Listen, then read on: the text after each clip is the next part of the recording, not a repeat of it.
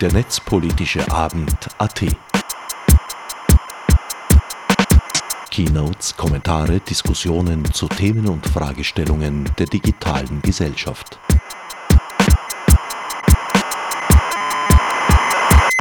Ich wünsche einen schönen Abend hier beim Netzpolitischen Abend, dem 21. seiner Zahl. Und ich möchte eigentlich jetzt gleich äh, in den ersten Vortrag gehen und äh, Birgit Hofstetter zu mir nach vorne bitten, die heute über Remix als medienpädagogische Strategie sprechen möchte.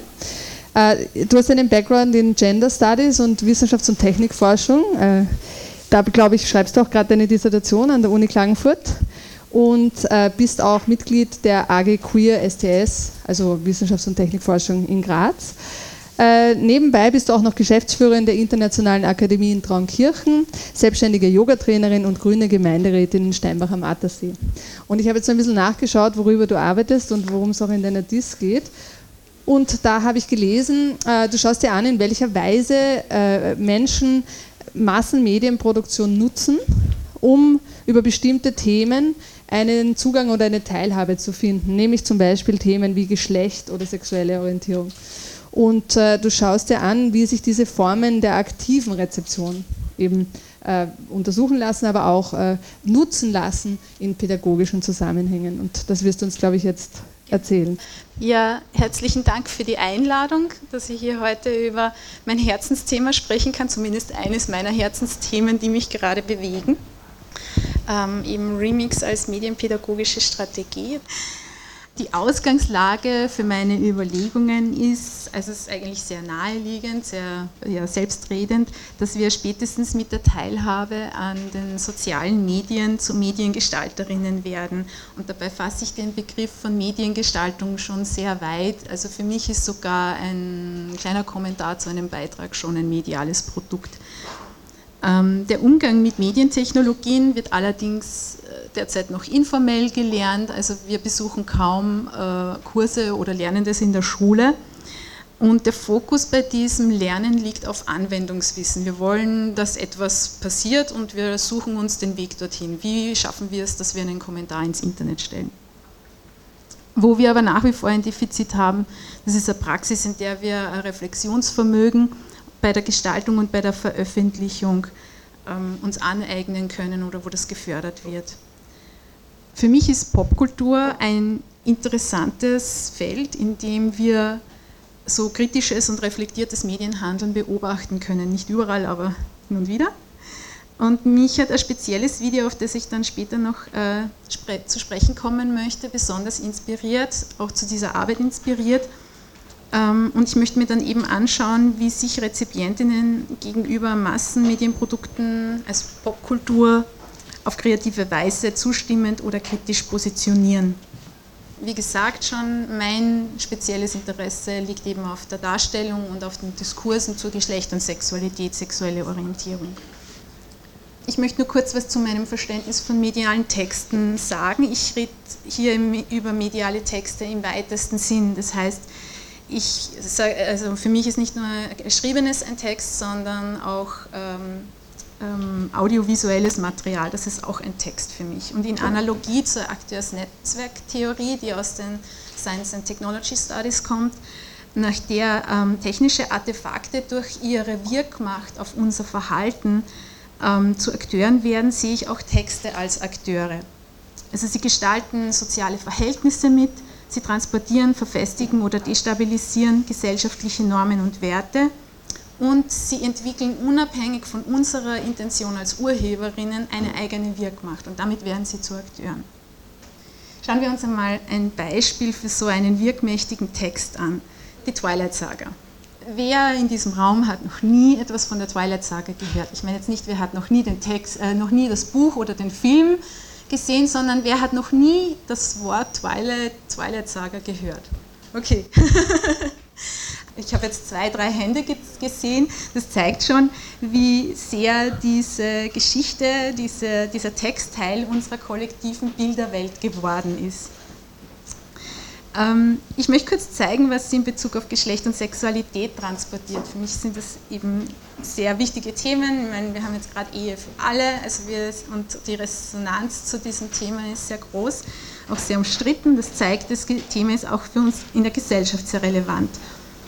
Und ich möchte auch zeigen, welche Reaktionen sie bei Rezipientinnen inspiriert hat. Also zur Erklärung, nur ganz kurz, die Twilight Saga ist ein Entwicklungsroman in vier Teilen.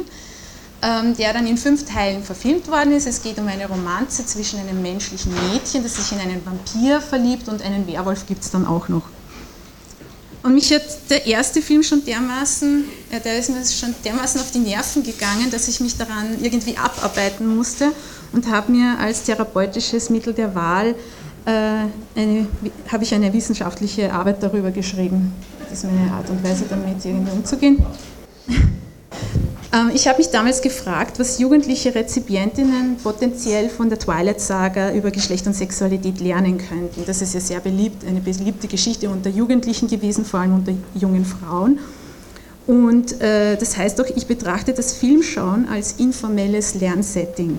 Medien erzählen uns etwas über gesellschaftliche Verhältnisse, über was anerkannt ist in unserer Gesellschaft, über Idealzustände und auch darüber, was unerwünscht ist. Zudem habe ich dann für meine Analyse natürlich auch eine queer-feministische Brille aufgesetzt. Das heißt, ich sehe heterosexuelle Norm in der Gesellschaft kritisch, ich sehe auch die geschlechtliche Binarität in der Gesellschaft kritisch und ich habe mir auch angeschaut, wie die Geschichte Machtverhältnis zwischen Geschlechtern konstruiert. Nachdem Vampire ja eine zentrale Figur in der Geschichte sind, habe ich mir Vampire als geschlechtliche und sexuelle Wesen angeschaut. Die Vampire sind nämlich, wenn wir uns die Geschichten vor Twilight vergegenwärtigen, queer. Und zwar sowohl in sexueller wie auch in geschlechtlicher Hinsicht.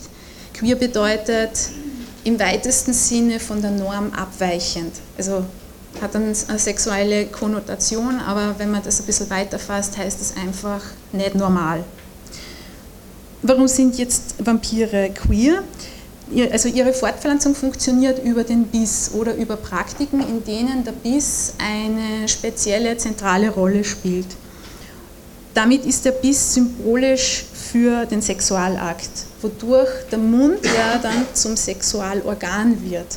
Und der Mund ist bei allen Vampiren, egal ob sie vorher männlich oder weiblich als Mensch waren, ja überall dasselbe. Das heißt, die Spezies Vampir ist eine eingeschlechtliche Spezies. Ja? Ähm, und außerdem wirkt das Vampirwesen, wenn, wir jetzt so an frühere Vampirgeschichten vor Twilight denken, nicht unbedingt wählerisch dahingehend, was sie beißen. Das heißt, man könnte, wenn man das jetzt als, Sex, also als ähm, äh, das sexuelle Begehren jetzt irgendwie benennen wollen würde, das würde man dann als pansexuell bezeichnen. Also alles beißend. Und äh, Twilight bedeutet jetzt für das queere Vampirwesen eine Zäsur. In Twilight haben wir zunächst drei Spezies, das sind die Menschen, Vampire und Werwolf. Die menschliche Spezies wird durch Bella, durch das Mädchen repräsentiert. Die beiden übermenschlichen Wesen, Werwolf und Vampir, werden durch Jacob und Edward, zwei männliche Figuren, vertreten.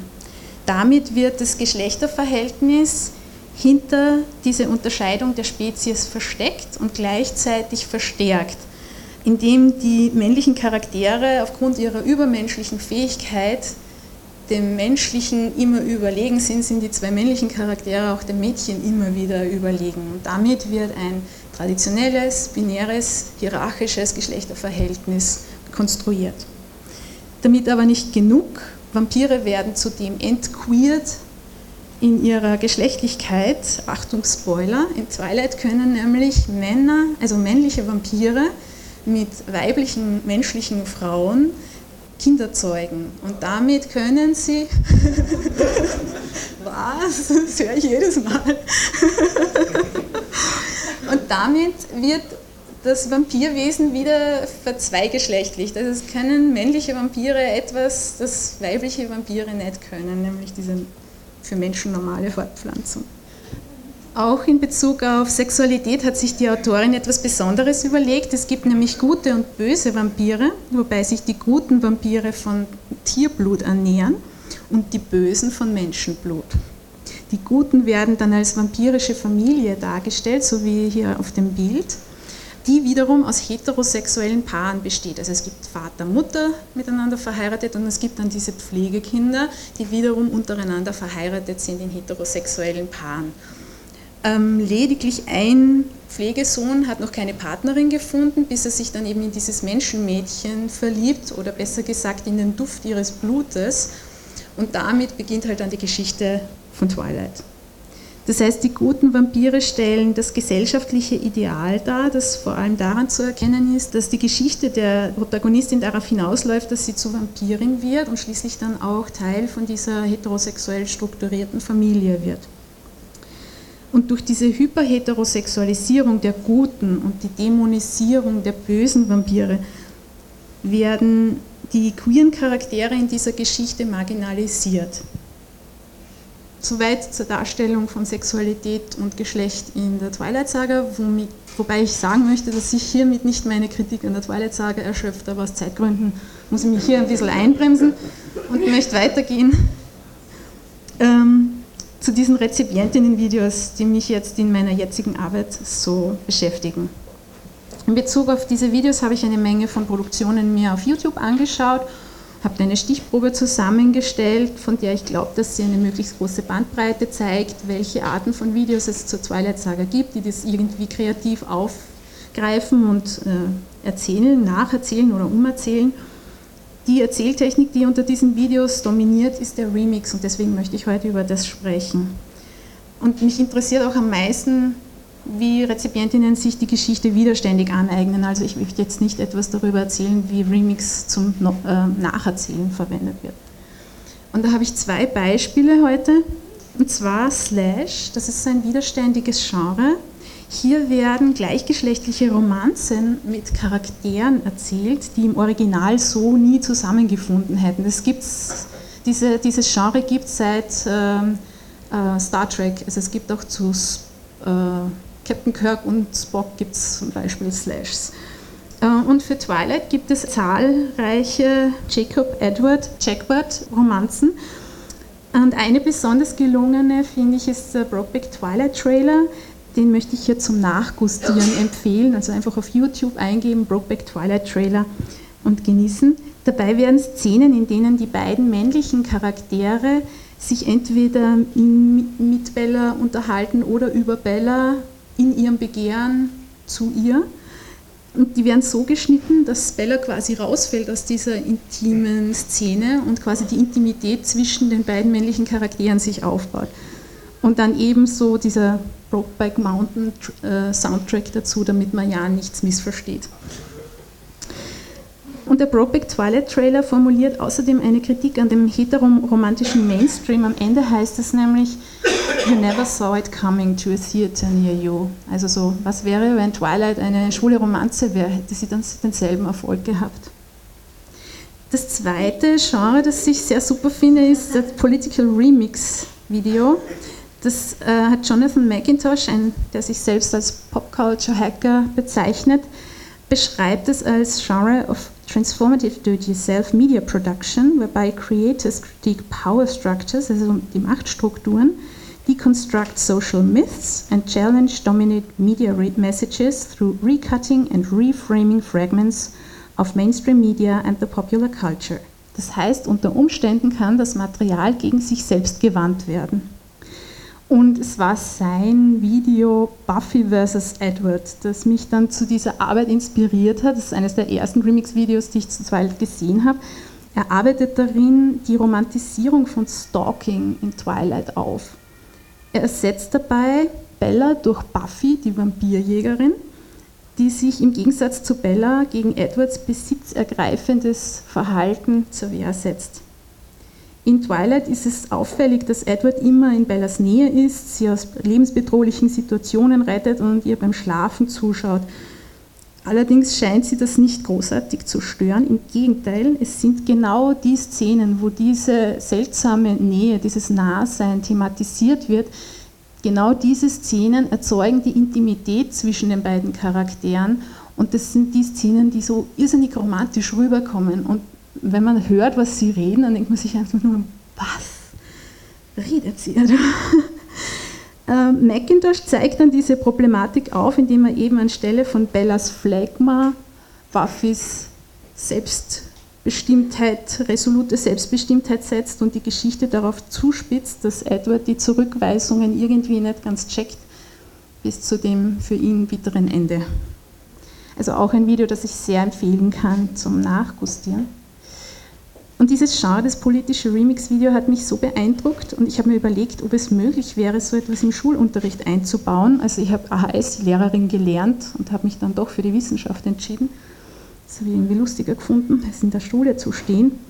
Und äh, mich zieht es aber trotzdem immer wieder in die Schule und deswegen habe ich mir überlegt, ein Schulprojekt dazu zu machen, das mir dann der Zukunftsfonds Steiermark ermöglicht hat. Ich habe da mit einer Grazer neuen Mittelschule äh, gearbeitet, drei dritte Klassen mit insgesamt 60 äh, Schülerinnen. Die Schule hat den Ruf, besonders herausforderndes Klientel zu betreuen, also es ist so in einer Brennpunktschule unter Anführungszeichen. Aber das war für mich gerade der Prüfstein, wenn es dort funktioniert, dann funktioniert es in einer AHS. Ich möchte kein Projekt in einer AHS ausprobieren und nicht wissen, ob das dann in Kontexten funktioniert, wo ich eigentlich will, dass es wirkt. Das Projekt war dann in drei Phasen strukturiert. Zunächst haben wir uns inhaltlich vorbereitet, das Überthema Fairness haben wir verwendet und da habe ich dann Geschlecht und Sexualität so ein bisschen reingemischt. Ich wollte nicht gleich mit der Türe ins Haus fallen, wollte auch erst schauen, wie die Jugendlichen auf das Thema ansprechen. Und äh, ich habe sie halt in einem Alter erwischt, mit dem sie das sehr interessiert und schließlich wurde das auch eines der zentralen Themen, die wir dann bearbeitet haben. Ich habe dann auch noch zusätzliche Workshops mit Queer Connection hier aus Wien organisiert. Genau, und in der zweiten Phase haben wir uns dann mit einer Medienanalyse zwei ihrer Lieblingsserien, nämlich Two and a Half Men und The Simpsons, angeschaut und Szenen von Ungerechtigkeit herausgearbeitet.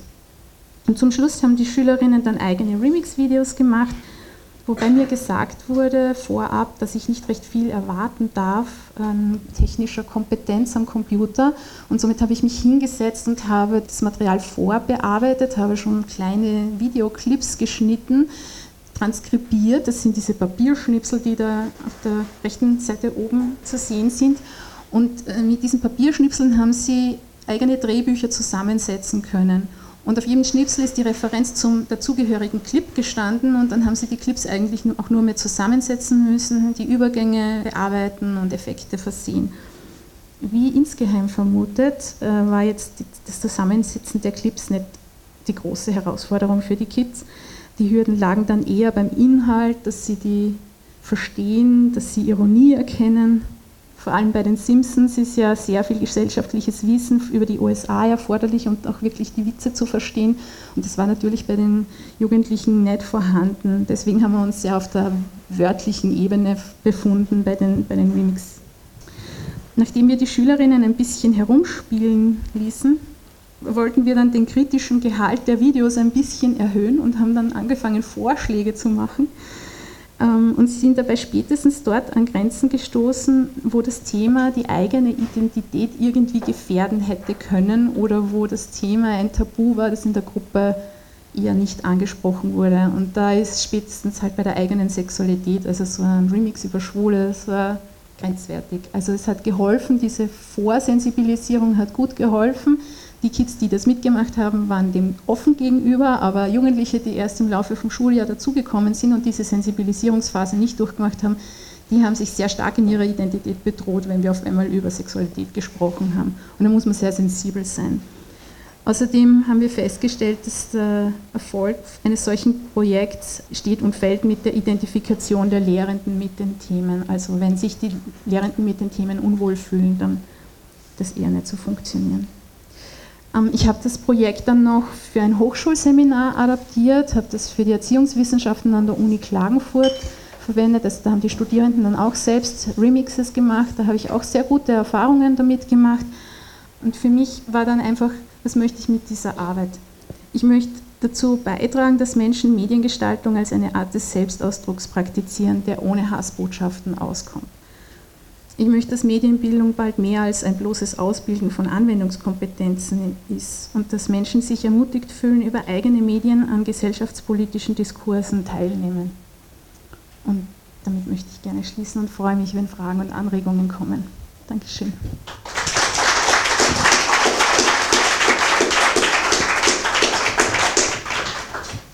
Ich glaube, der Vortrag ist ein, ein wunderbares, äh, ein, eine wunderbare Brücke zu dem jetzt nachfolgenden Vortrag im Hinblick auf, äh, wie kann man sozusagen äh, auch schon sehr früh beginnen, eine gewisse Medienkompetenz oder wie das immer genannt wird im Englischen absurderweise Literacy, mhm. was aber wiederum gut zu deinem Konzept des Textes äh, passen wird. Also wie kann man so etwas ausbilden, um überhaupt zu so etwas wie äh, Netzfrieden zu kommen. Also vielleicht denke ich mir, sammeln wir dann mal so Gedanken und, und dann machen wir eine äh, Gesamtdiskussion vielleicht am Ende. Ich sehe, wir haben gerade ein Mikro. Der nächste Vortrag widmet sich dem Thema NetPeace. Das ist eine Initiative, die äh, seit September von Greenpeace gestartet wurde. Zu uns gekommen sind Sabine Beck und Matthias Neumeier. Sabine wird uns ein bisschen erzählen, was dahinter steht, äh, warum Greenpeace diesen Schritt jetzt setzt, gerade jetzt, und was Greenpeace äh, vorhat. Ja, also vielen Dank für die Einladung. Wir freuen uns, dass wir hier sein können. Äh, mein Name ist Sabine Beck. Das ist der Matthias Neumeier. Wir arbeiten ganz eng zusammen in dieser Kampagne, in dieser Initiative, die im September online gegangen ist, initiiert von Greenpeace. Das ist das Mutterschiff und wir sehen uns auch in der Tradition natürlich ähm, mit sämtlichen Werten, die Greenpeace vertritt. Und jetzt ist natürlich, ähm, seit wir draußen sind, damit in der Welt, kommen immer wieder zuerst äh, zwei große Fragen und mit denen möchte ich gerne einsteigen. Warum macht Greenpeace jetzt auf einmal Netzpolitik? Und was hat Umweltschutz mit Social Media zu tun? Und deswegen fangen wir damit an. Ich glaube, das ist ein guter Einstieg und sind berechtigte Fragen äh, für so einen Abend. Um das zu beantworten, müssen wir tatsächlich ein bisschen über den Tellerrand blicken. Nicht sehr weit, in erster Linie mal nach Ungarn oder überhaupt in die Ostblockstaaten. Ungarn ist vor unserer Haustür. Und wenn wir Ungarn sagen, dann sagen wir jetzt Ungarn unter Viktor Orban.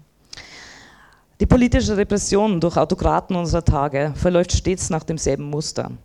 Zuerst werden die politischen Gegner diskreditiert, dann staatliche Institutionen angegriffen und kritische Medien neutralisiert. Parallel dazu werden zivilgesellschaftliche Organisationen unter Druck gesetzt. Wir erleben das ganz, ganz stark in Ungarn. Unsere Kolleginnen und Kollegen äh, dort in den Büros berichten uns von massiven Maßnahmen, und wir sehen da eine große Gefahr, nicht nur in Ungarn, nicht nur in Polen, nicht nur in Rumänien, wir sehen das auch hier sehr, sehr auf uns zukommen. Wir beobachten das in vielen Staaten der Welt, seit einigen Jahren aber eben auch mitten in Europa. Ungarn ist unter Viktor Orban Vorreiter dieser Entwicklung geworden. Sehr rasch wurden unliebsame Nichtregierungsorganisationen, also NGOs, wie zum Beispiel Greenpeace, die von staatlicher Finanzierung abhängig, nicht abhängig sind, Geld an, äh, abgedreht. Da geht es um Spendengelder. Greenpeace ist unabhängig, wir nehmen von Firmen, Unternehmen, aber eben auch von staatli staatlicher Seite keine Gelder an, sondern sind rein durch Spendengelder von Einzelpersonen finanziert und natürlich auch Stiftungen. Und da muss ich euch jetzt kurz erklären, wie der Hintergrund ist. Seit Mitte 2017 ist diese Verordnung in Ungarn gekommen, dass jede NGO, die mehr als 1600 Euro erhält an Spendengeldern aus dem Ausland, ähm, auf jedem Flyer, auf jedem Pickerl, auf der Homepage, auf Facebook, egal wo, sich als ähm, Foreign Agent deklarieren muss. 1600 Euro im Jahr sind natürlich schnell überschritten und vor allem ist es natürlich schwierig für unsere Büros und, und generell für NGOs im, im Osten Spendengelder zu generieren. Natürlich werden die mitfinanziert aus den westlichen Ländern. Ja. In Rumänien haben unsere Kolleginnen erst vor kurzer Zeit ein Banner durch die Straßen getragen und auf dem war zu lesen, Democracy is the cleanest environment. Dieser Satz gefällt uns sehr, sehr gut, weil der sagt eigentlich sehr viel aus über das, was wir tun. Er fasst in fünf Worten zusammen, warum wir es für so notwendig erachten, auch in der digitalen Welt aktiv zu werden. In nichtdemokratischen Gesellschaften ist es für die Zivilgesellschaft und für deren verlängerten Arm, nämlich NGOs, nur sehr schwer möglich, für die Interessen derer einzustehen, die keine finanzkräftige Lobby im Rücken haben und keine Großkunden, die sie finanziell unterstützen. Auch in Österreich, und da nennen wir einfach nur mal das Stichwort Überwachungspaket, sind diese antidemokratischen Tendenzen mehr als sichtbar. Es gibt aber noch einen weiteren Punkt, den wir für sehr, sehr wichtig erachten. Spätestens seit der Wahl von Donald Trump sind Journalisten, Wissenschaftlerinnen, aber natürlich auch jede einzelne Organisation, die faktenbasiert arbeitet, mit einem Phänomen konfrontiert, das zu einem globalen Problem geworden ist nämlich gezielt verbreiteter Desinformation. Sogenannte Fake News, und das Wort benutzen wir sehr, sehr ungern, weil das einfach ein Wording ist, das mittlerweile von Trump täglich benutzt wird, sind die Grundlage für Hass im Netz. Fake News und Hass im Netz gehen einfach Hand in Hand. Fehlinformationen bezüglich marginalisierter Gruppen werden im Netz gezielt verbreitet, um eine bestimmte Stimmungslage zu erzeugen. Hier sind natürlich besonders Menschen mit Migrationshintergrund betroffen, aber auch, und das wissen wir nicht erst seit der MeToo-Bewegung, natürlich auch Mädchen und Frauen. Mädchen und Frauen, die im Netz ihre Stimme erheben und im politischen Kontext sich äußern, öffentlich, werden damit konfrontiert, dass sie sofort wieder bestraft werden in dem Moment, wo sie die Stimme erheben. Es gibt jetzt ganz aktuell eine Studie dazu, die sehr interessant ist, die besagt, dass Frauen viel weniger aktiv sind in den sozialen Medien, viel weniger kommentieren, viel weniger Meinungsäußerungen tun, als es Männer tun. Wenn man natürlich dann sofort in dem Moment, wo man sich äußert, mit Gewaltandrohungen, sexualisierter Gewalt, sonstigen Shitstorms konfrontiert ist, dann fällt es das nächste Mal gleich viel schwerer, einen Kommentar abzugeben oder ein Statement zu tätigen. Desinformation ist natürlich kein neues Phänomen, das gab es schon immer wahrscheinlich. Falschmeldungen und Gerüchte wurden wahrscheinlich auch schon im Mittelalter gestreut. Neu hingegen ist aber die rasende Geschwindigkeit, mit der sich diese Falschmeldungen, Gerüchte, Stimmungen im Netz verbreiten. Das hat mit der Geschwindigkeit auf Social Media zu tun. Das hat aber vor allem damit zu tun, dass wir hier mit Filterblasen, mit Echokammern, und eben mit Algorithmen konfrontiert sind. Mit Algorithmen, die nicht erforschbar sind, weil sie nicht geöffnet werden. Was den meisten Leuten, die sich da draußen auf Social Media bewegen, einfach nicht bewusst ist, ist, dass wir es hier mit Großkonzernen zu tun haben und zwar mit gewinnorientierten Großkonzernen. Wer Geld hat und seine Message weit streuen möchte und weit verbreiten möchte, kann das unterstützen durch Werbeschaltungen. Das ist im politischen Kontext natürlich ganz besonders interessant und hat Auswirkungen. Es gibt viele Stimmen, die bezweifeln, dass Donald Trump ohne Social Media heute Präsident sein müsste zum Beispiel. Das Geschäftsmodell von Facebook, Twitter und Co beruht darauf, dass man die Leute zusammenbringt, die eine gleiche oder eine ähnliche Meinung haben. Das ist grundsätzlich natürlich nicht verwerflich. Allerdings ist es in diesem Rahmen, in dem das mittlerweile sich entwickelt hat, so, dass ein offener Diskurs unterbunden wird. Denn wenn ich nur noch mit Leuten zu tun habe, die meine eigene Meinung teilen, bin ich nicht mehr in der Lage, Kontakt zu anderen Menschen aufzunehmen, die eine andere Meinung haben. Angry People Click More hat die Ingrid Brodnik jetzt diese Woche in ihrem aktuellen Blog geschrieben. Und das bedeutet, Wut ist wohl die antriebsstärkste Emotion im Netz, aber wahrscheinlich auch im echten Leben. Wütende Menschen teilen viel schneller und häufiger Inhalte, die sie empören. Empörung ist ein riesengroßer Motor. Zeit nachzuprüfen, ob diese vermeintliche skandalöse Meldung wahr ist oder unwahr ist, diese Zeit nehmen sich die Leute auf Social Media meistens nicht. Deswegen haben wir das Phänomen, dass Fake News, Falschmeldungen, Desinformation oder auch verunsichernde Inhalte, wie das jetzt erst ganz kürzlich vor zwei Wochen, glaube ich, ging das los mit der Nicolo-Lüge, nennen wir sie, dass die so eine riesengroße Verbreitung finden. Also das Beispiel mit dieser Nikolaus-Sache finde ich ganz interessant. Da ist ein, ähm, ein Politiker in Niederösterreich, der ein Sujet postet, das sagt, der Nicolo darf nicht sterben. Kein Mensch hat je behauptet, dass der Nicolo stirbt oder dass der Nicolo nicht mehr in die Schulen gehen darf. Aber diese Meldung, dieses Sujet hat sich innerhalb von 24 Stunden tausende Reaktionen erreicht, hunderte Shares, hunderte Kommentare. Und es ging dann weiter. Das war eine ganze Kampagne. Wie war das? Ich sage Christkindlmarkt und nicht Wintermarkt. Das ist keine klassische Falschmeldung, das ist kein klassisches Fake News. Aber das vermittelt den Eindruck, es gäbe vielleicht irgendwo eine Art Verordnung, die behauptet, man dürfte jetzt nicht mehr Christkindlmarkt sagen. Natürlich gibt es diese Verordnung oder Anordnung oder sonstiges überhaupt nicht. Es ist einfach eine reine Verunsicherung der Bevölkerung. Aber auch dieses Sujet hat tausende Reaktionen hervorgerufen, hunderte Kommentare, wurde x-mal geteilt und hat unglaubliche Reichweiten erreicht. Dann haben wir in Österreich die ganz besonders schöne Situation, dass natürlich der Boulevard sowas sehr unterstützt. Österreich hat sofort einen Artikel hinterhergeschossen. Es war übrigens der klickstärkste Artikel der vergangenen Wochen im deutschsprachigen Raum. So, und dann kommen die Entgegnungen, dann kommen Richtigstellungen. Diese Richtigstellungen erreichen aber niemals diese Reichweite, die diese anderen beiden Sujets erreicht haben. Und das ist das größte Problem. Jetzt haben wir es hier mit nicht klassischen Fake News zu tun, sondern nur mit Verunsicherung. Mit Fake News geht das aber ganz genauso. Wir sind der Meinung, und da sind wir beim Frieden natürlich, im Netz, den wir erreichen wollen, dass die Worte selbstverständlich eine Basis legen zu Taten.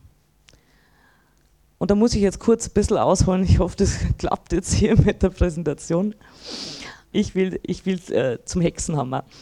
Wir haben mit Social Media einen Bereich, der ziemlich jung ist. Und wir haben hier noch keine Spielregeln, keine echten gefunden. Als der Hexenhammer rauskam, war das Phänomen ja nicht neu, dass die Leute darüber gesprochen haben, dass es Frauen gibt, die etwas Böses wollen, Hexen, heilen, wie auch immer. Das gab es vorher auch schon. Allerdings war der Buchdruck erfunden.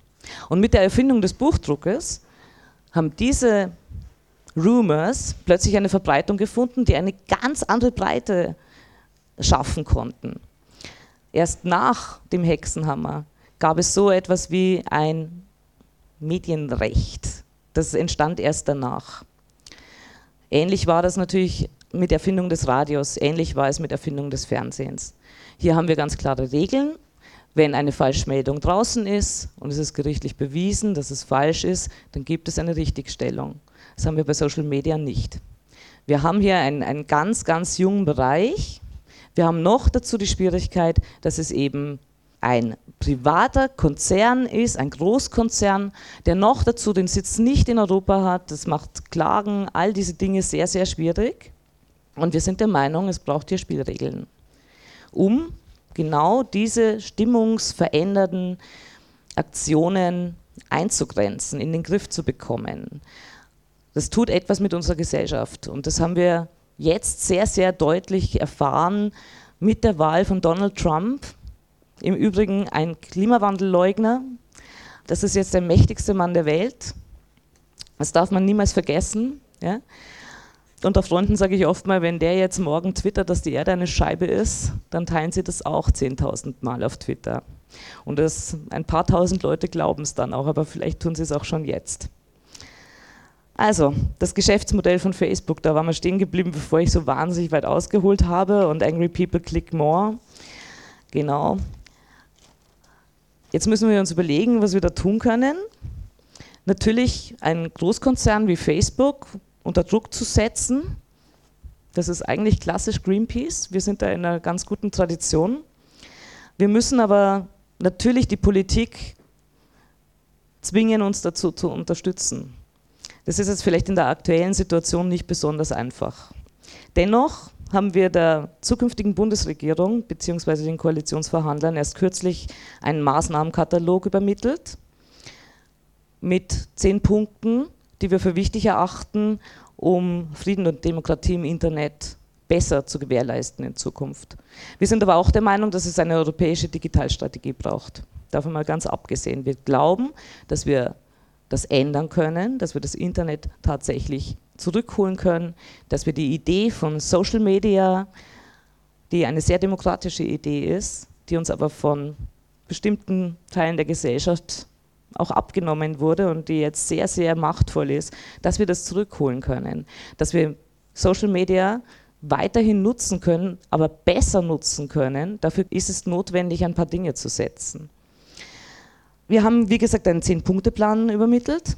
Der beinhaltet natürlich strengere Regeln für Social-Media-Betreiber, aber auch ein Nein zur Totalüberwachung.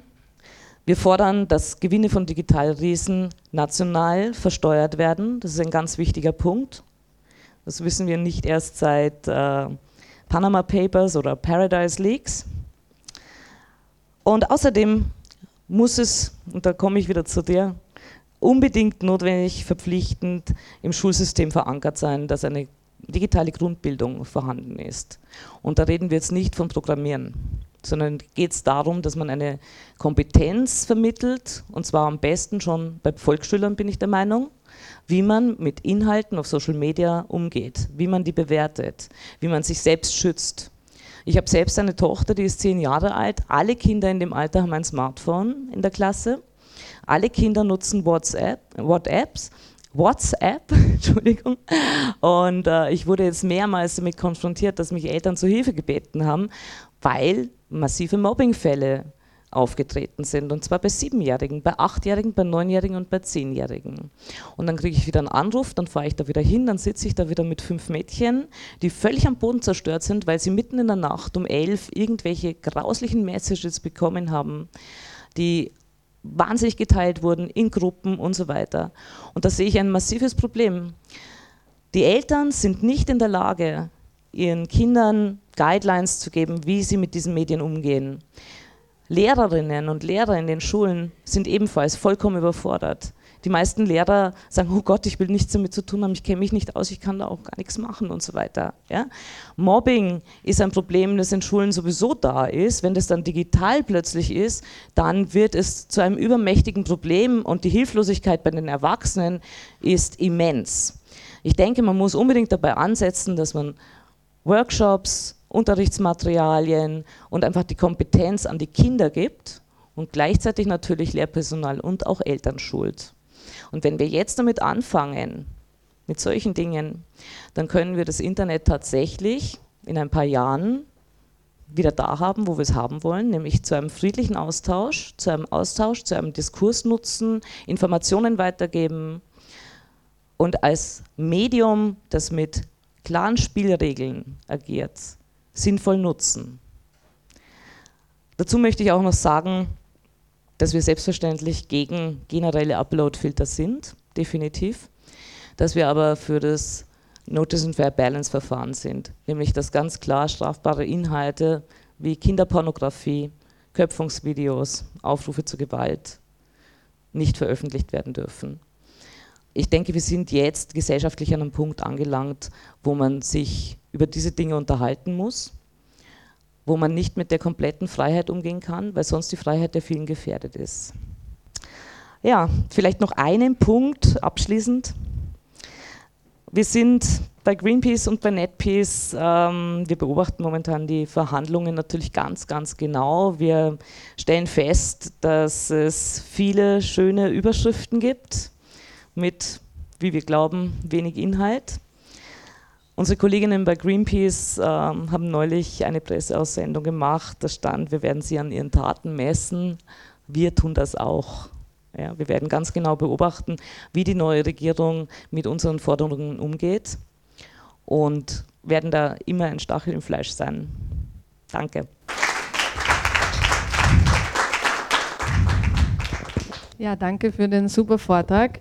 Ich habe äh, ein paar Verständnisfragen, die ich gleich äh, loswerden möchte. NetPeace ist ein europäisches oder ein österreichisches Projekt? Wir haben das als Initiative in Österreich äh, gegründet, haben aber natürlich den Fokus und den Anspruch darauf, das auch auf europäischer Ebene zu heben. Ja, wir haben jetzt einfach mal die, Kamp die Kampagne, sage ich jetzt mal, gestartet, die Plattform gestartet mit September ähm, auch um Erfahrungen zu machen, wo agiert man wie, wo kriegt man Verbündete. Ja? Aber natürlich soll das auf ein anderes Level gehoben werden.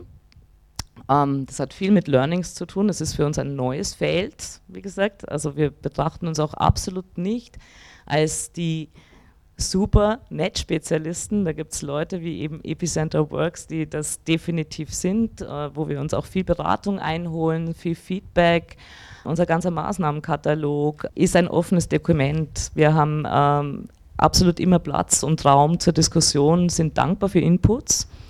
Wir glauben aber, dass wir als globale Organisation jetzt tatsächlich in der Pflicht sind, hier etwas zu tun. Auf europäischen Rahmen wahrscheinlich nicht äh, im globalen Rahmen, denn von Amerika aus befürchte ich jetzt mal, ist der Zug ein bisschen abgefahren. Aber Europa ist eine, eine starke Kraft, die wir da auch einfach nutzen müssen. Vielleicht gibt es auch in Amerika äh, andere Organisationen, die da wesentlich größer äh, schon seit vielen, vielen Jahren aktiv sind als in Europa, wo vielleicht da auch noch mehr Bedarf ist. Ich habe jetzt nur noch eine Frage, weil äh, ihr habt ja wahnsinnig viele Ebenen angesprochen, äh, sozusagen auch sozusagen die ganze Bildungsebene, das Kompetenz, die Kompetenzfrage, aber ihr macht ja sehr viele andere Ebenen auch auf, also die ganze Frage der Infrastrukturen, wer ist für was verantwortlich, äh, das, das spielt auch so etwas wie Netzneutralität hinein. Ja? Ja, wenn man so will, was, was geht durch, was wird wie bevorzugt. Ihr habt über Steuer und sozusagen Finanz und Kontrolle gesprochen. Ihr habt äh, über sozusagen strafrechtliche äh, Sachen, also eine Reform des Strafrechts, sehr angepasst ist an die neuen digitalen Realitäten gesprochen. Also unglaublich viele verschiedene Ebenen. Und es ist ja jetzt so, ihr habt jetzt schon Epicenter Works zum Beispiel in, in Österreich angesprochen. Es gibt ja einige Initiativen, die in Teilbereichen, die ihr jetzt da ansprecht, äh, tätig sind und auch schon seit vielen Jahren tätig sind.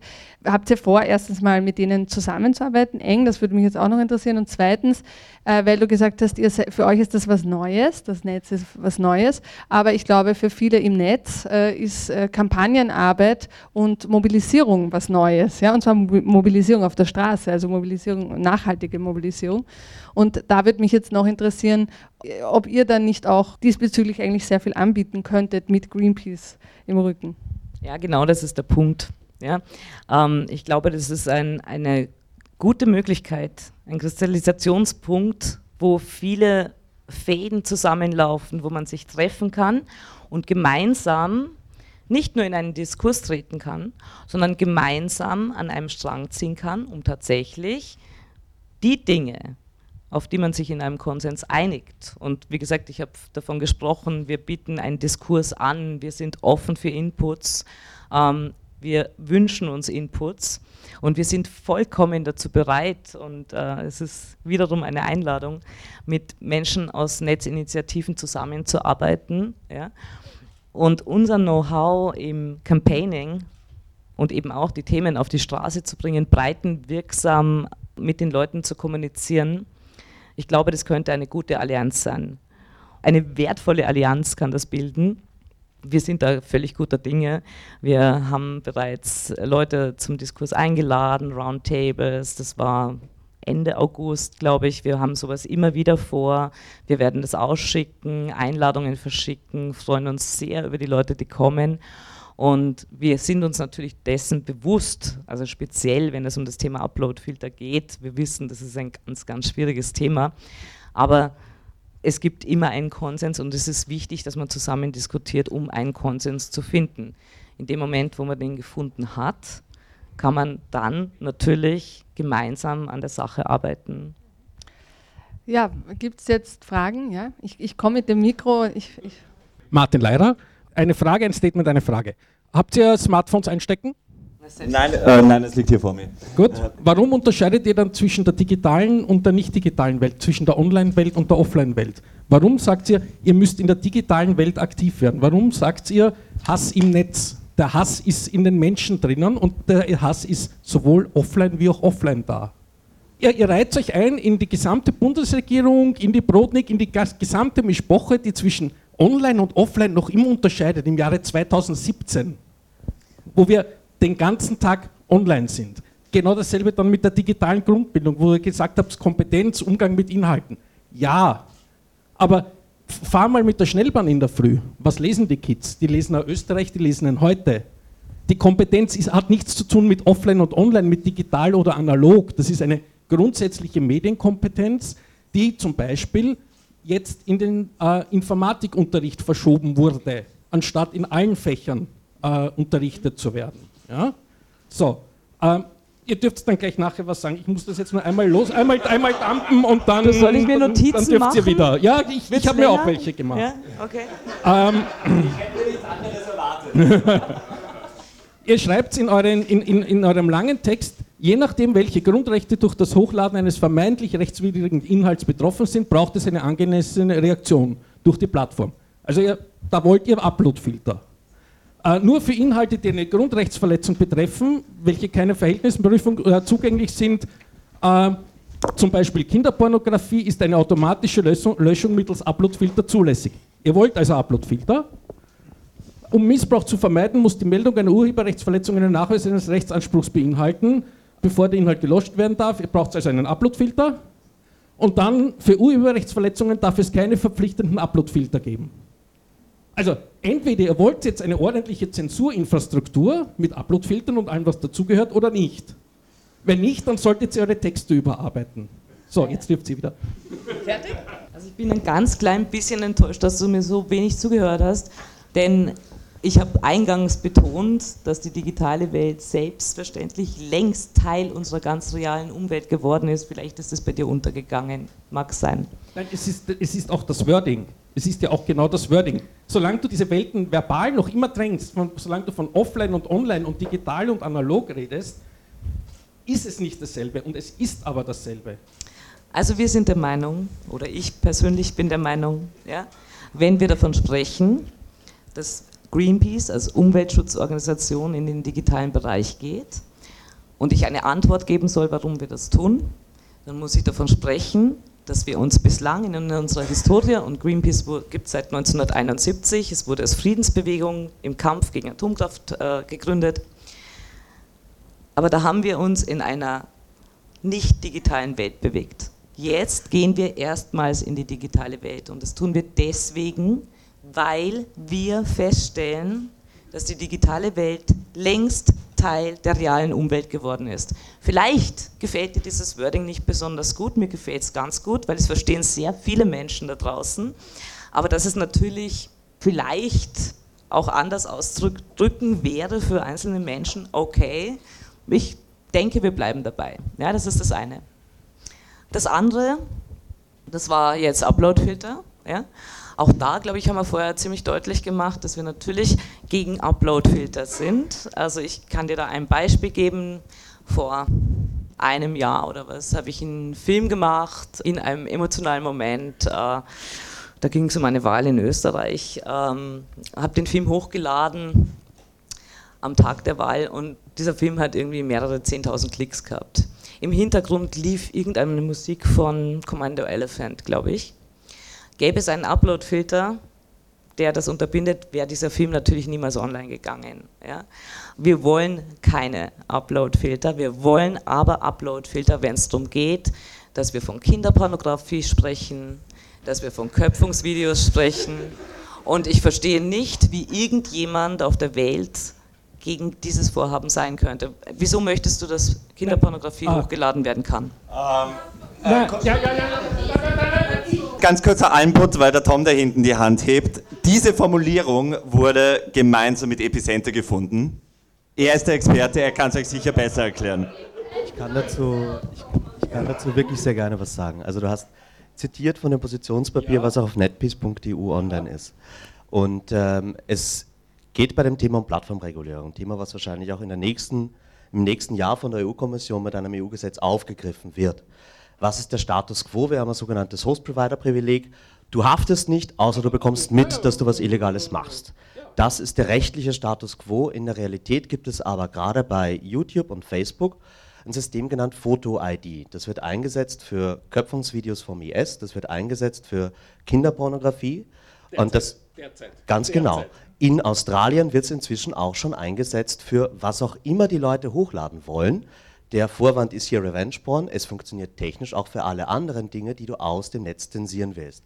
Das ist in all dieser Debatte eine der heißesten Kartoffeln. Mhm. Und wenn wir ein Positionspapier schreiben, dann muss das vollumfänglich sein. Wir hatten hier wenig Zeit, wir haben trotzdem versucht, mit allen möglichen Quellen, mit unserem juristischen Team das Beste daraus zu machen. Und das heißt, lies den Satz nochmal vor, ganz am Ende steht nur dann zulässig. Das heißt, in diesen absolut äh, schlimmen Fällen, da beziehen wir uns auch auf die bestehende Literatur, die Studie, ähm, die wir da auch referenzieren, hat Julia Reda in Auftrag gegeben. Ja, genau an den Stellen finde ich, dass Uploadfilter legitim sein können. trotzdem nicht verpflichtend sein müssen für die Plattform. In allen anderen Fällen wiederum nicht. Und genau da ist es dann eben wichtig gegen die Upload-Filter, die dieses Video von dir runtergenommen haben. Die werden jetzt verpflichtend mit dem Oettinger Urheberrechtsgesetz und da ist die Abstimmung Anfang Jänner. Da müssen wir und da muss auch Greenpeace meiner Meinung nach aktiv werden.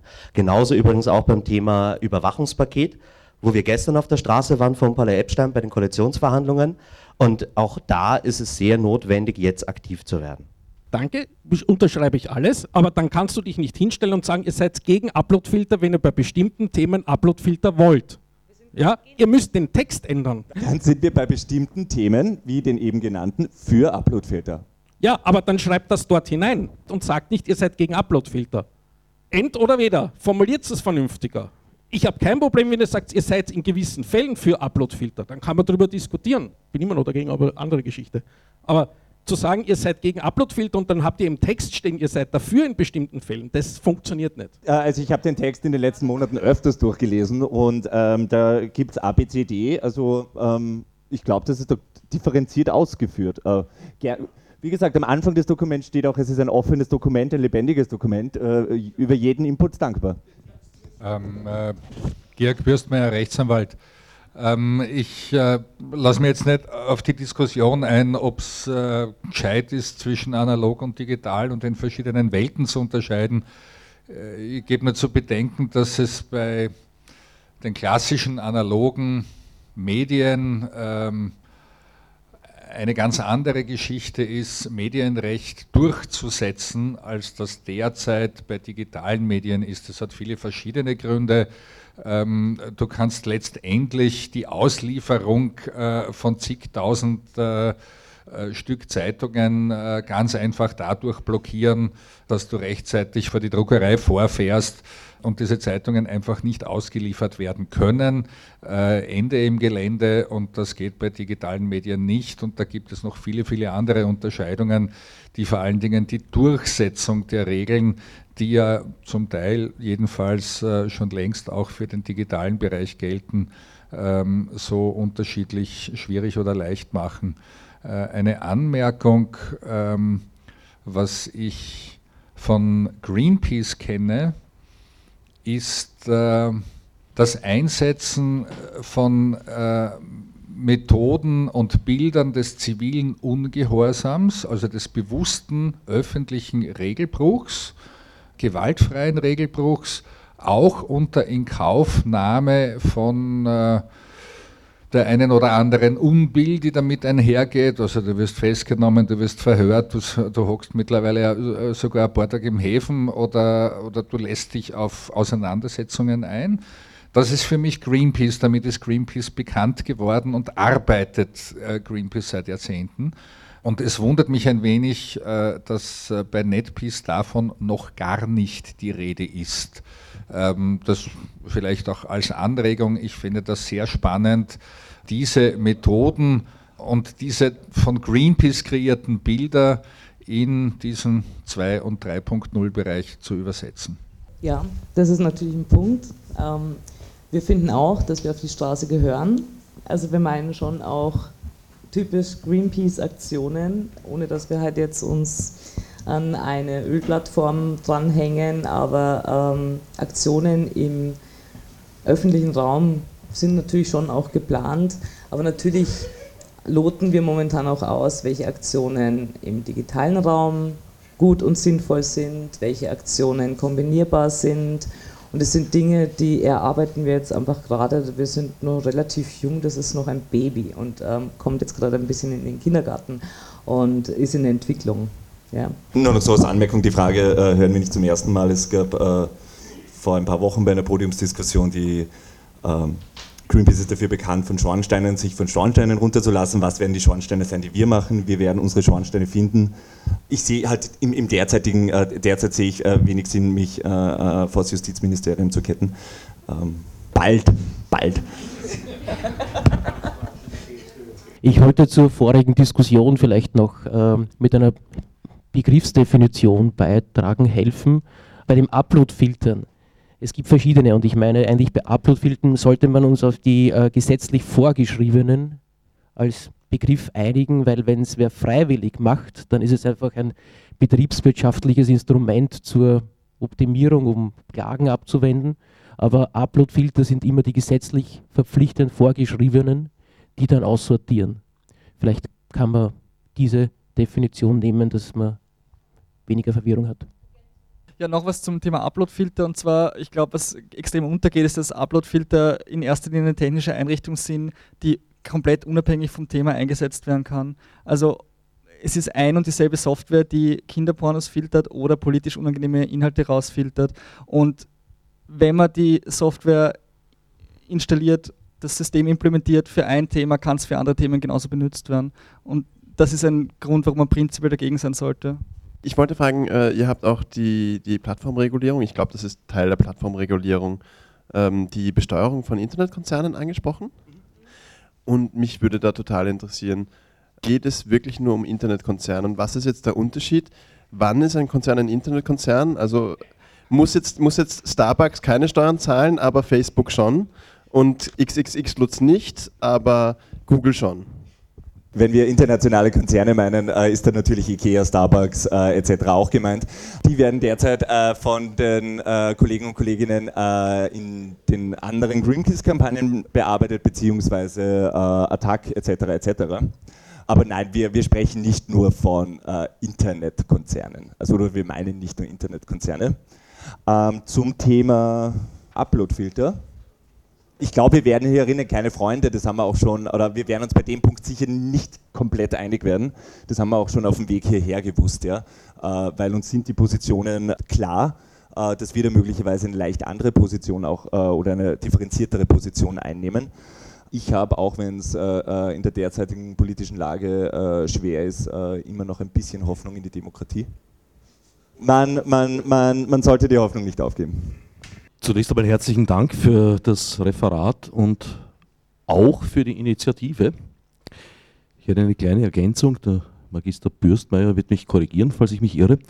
Aber zusätzliche Gesetzgebungen sind eigentlich nur in sehr speziellen und wenigen Bereichen notwendig, weil das meiste, zum Beispiel Mobbing, braucht jetzt nicht speziell im Internet verboten zu werden, weil Mobbing an sich ist verboten. Fertig, da fällt es drunter. Da gibt es sehr viele äh, Nebelgranaten, wo dann irgendwelche Starlets große äh, Twitter-Wellen lostreten, um eben endlich ein Gesetz gegen Cybermobbing äh, äh loszukriegen. Das war in England. Das ist eine reine Nebelgranate. Wie gesagt, es gibt ein Gesetz gegen Mobbing. Man muss es nur durchsetzen können. Und das ist ein großes Problem. Das weiß ich nicht, wie weit das auf juristischer Ebene zu lösen ist, zum Teil schon auch, scheitert aber auch natürlich daran, dass äh, teilweise sehr kleinteilige Rechtsräume bestehen und man Schwierigkeiten hat zuzugreifen. Das Problem, dass die Gegendarstellung nicht denselben Impact hat wie die Falschmeldung, das kennen wir aus den klassischen Medien auch weil es hier gehangen ist. Aus Österreich die Sache mit, dem, äh, mit der Schule, wo der Nicolo ausgeladen wurde und das Christkind verboten und überhaupt nicht mehr Weihnachten gesagt werden darf. Da gibt es Aussagen der Schulleitung, von Lehrern und von anderen Eltern und so weiter, dass das alles gar nicht wahr ist. Äh, Wolfgang Fellner hat trotzdem noch ins Nachgesetzt und hat gesagt, na, es ist aber trotzdem so. Ich weiß nicht, ob es da jetzt einen Prozess drum geben wird. Keine Ahnung. Ich wäre dafür im im Rahmen eines Tatausgleichs Wolfgang Fellner als Christkind verkleidet auf die Wiener Weihnachtsmärkte zu schicken und dort für SOS Mitmensch sammeln zu lassen.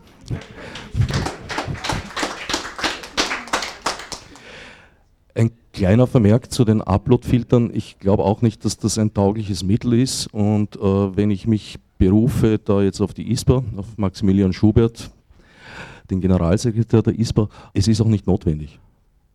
Also in dem Moment, wo eine Verletzung gerade bei Kinderpornografie entdeckt wird, ist normalerweise der Content innerhalb von Stunden weg vom Netz.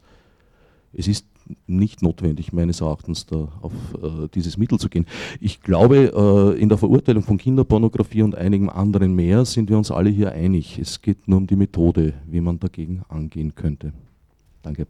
Ja, dann würde ich sagen, vielen Dank für diese spannende Diskussion. Äh, der letzte netzpolitische Abend des Jahres neigt sich dem Ende zu. Es gibt jetzt noch einen, den informellen Teil, wo die Kameras und die Mikrofone abgeschaltet werden und wo man noch ganz ausgiebig äh, über diverse Themen diskutieren kann. Vielen Dank äh, und bis im neuen Jahr.